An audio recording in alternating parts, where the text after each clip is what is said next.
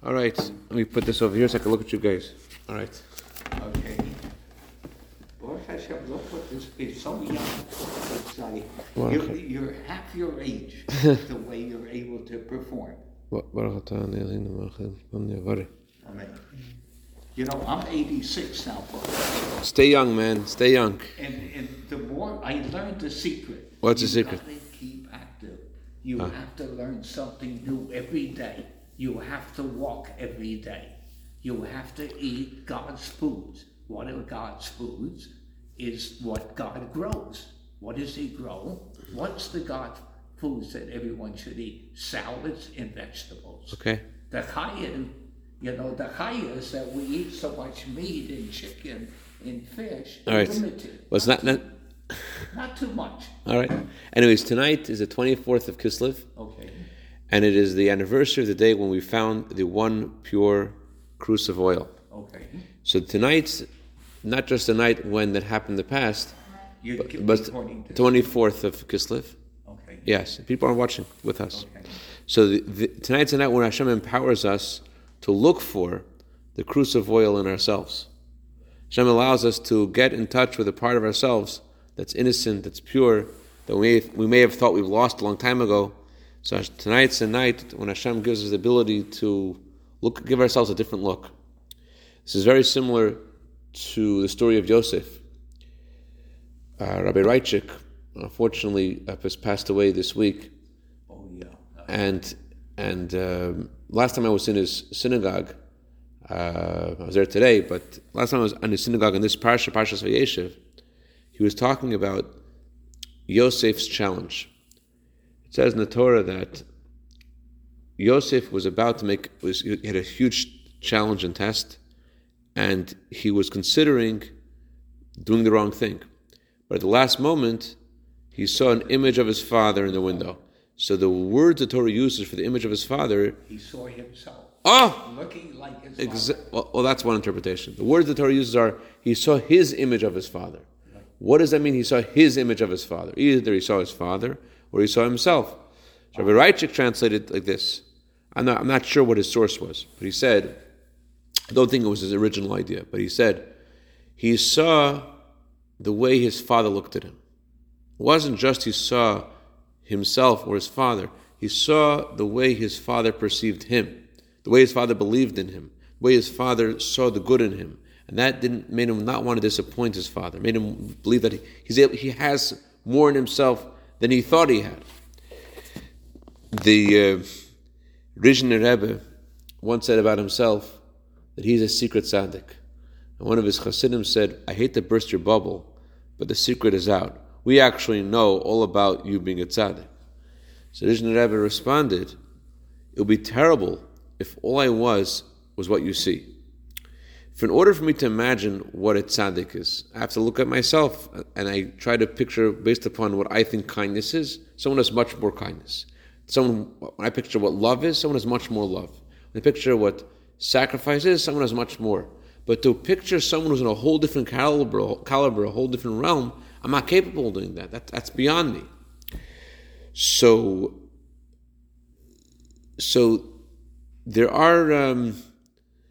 unique people in the world. You meet them and you think you know them, but they have a whole different way of looking at things and a whole different way of looking at people. And they see in people different things that the people can see in themselves.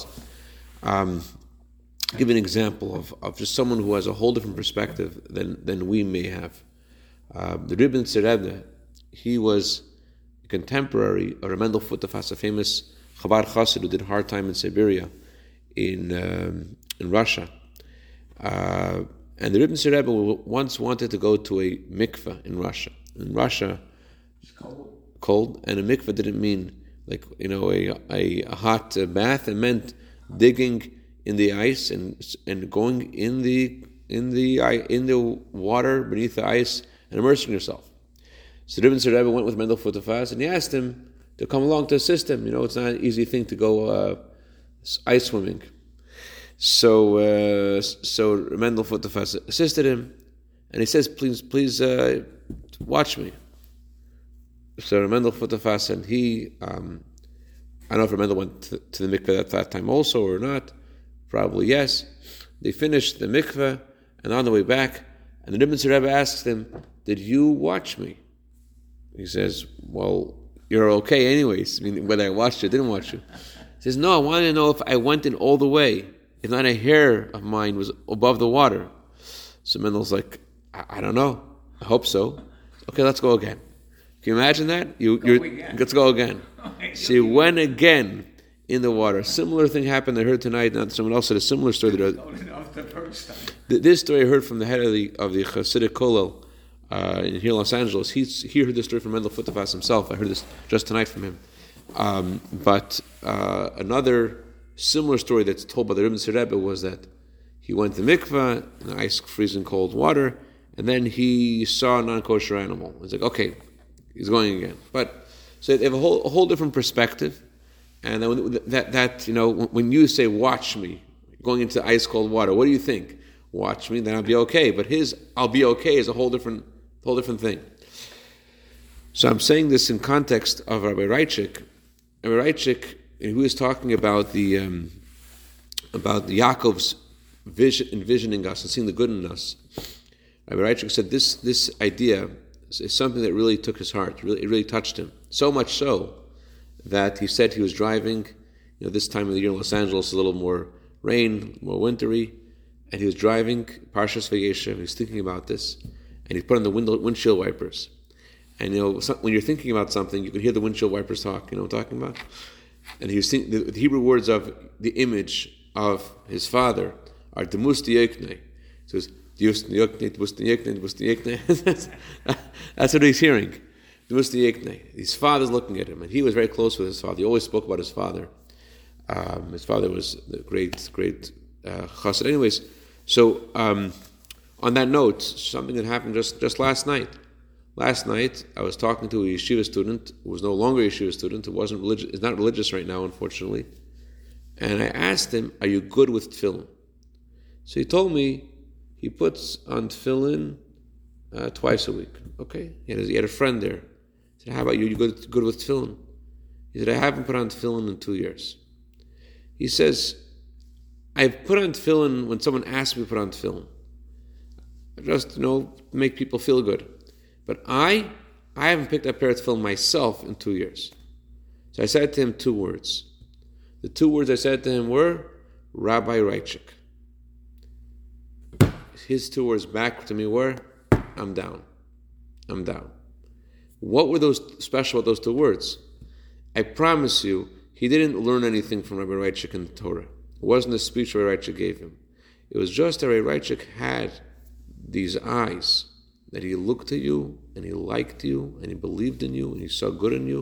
And that made this boy, years later, imagine he has 2 years' worth of garbage, or of dirt, on his neshama, of non-kosher food and drugs and rock and roll and who knows what, that's covering up his neshama. And as soon as I said those 2 words, Rabbi Reichik, all of a sudden, it's there, it's open, it's clear. I want to do this. I want to do this. That's the, so somehow... His godliness, right? That he could see in him brought him to respond. Amazing.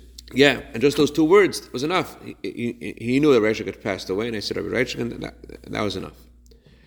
So, on that note, I want to share with you a story of Reb Asher Sasonkin. Reb Asher Sasonkin was the one who lit the menorah by the Rebbe. I am just saying conjecture. Could be I'm totally wrong. But I think it's because of his sacrifice he had for lighting the menorah in Russia that he merited that he was. I know how he was chosen. I'm not familiar with the story, how that happened, how he was chosen to light the menorah. If it was the Gabay's decision, if it was the Rebbe's decision, it just happened to be that way. It was he wanted. I have no idea. But I just think the fact that he had the merit to always light the menorah in front of the Rebbe was because of his sacrifice for this mitzvah. And this story. Also highlights this idea of the pure jar of oil that is within every Jew, and that we don't necessarily know about it and think about it, but it's there. Before we go tell you the story, I just want to highlight the one point about this the pentalia, and it helps when someone can see it in you. The previous Rebbe said the idea of a rabbi in the Chabad custom is having sacrifice for others. And he said that when you speak to others, it has to be in a way they get telling you that you are devoted to them and that your devotion and your love and your care for them should cleanse their heart and mind. When someone loves you, it makes you receptive.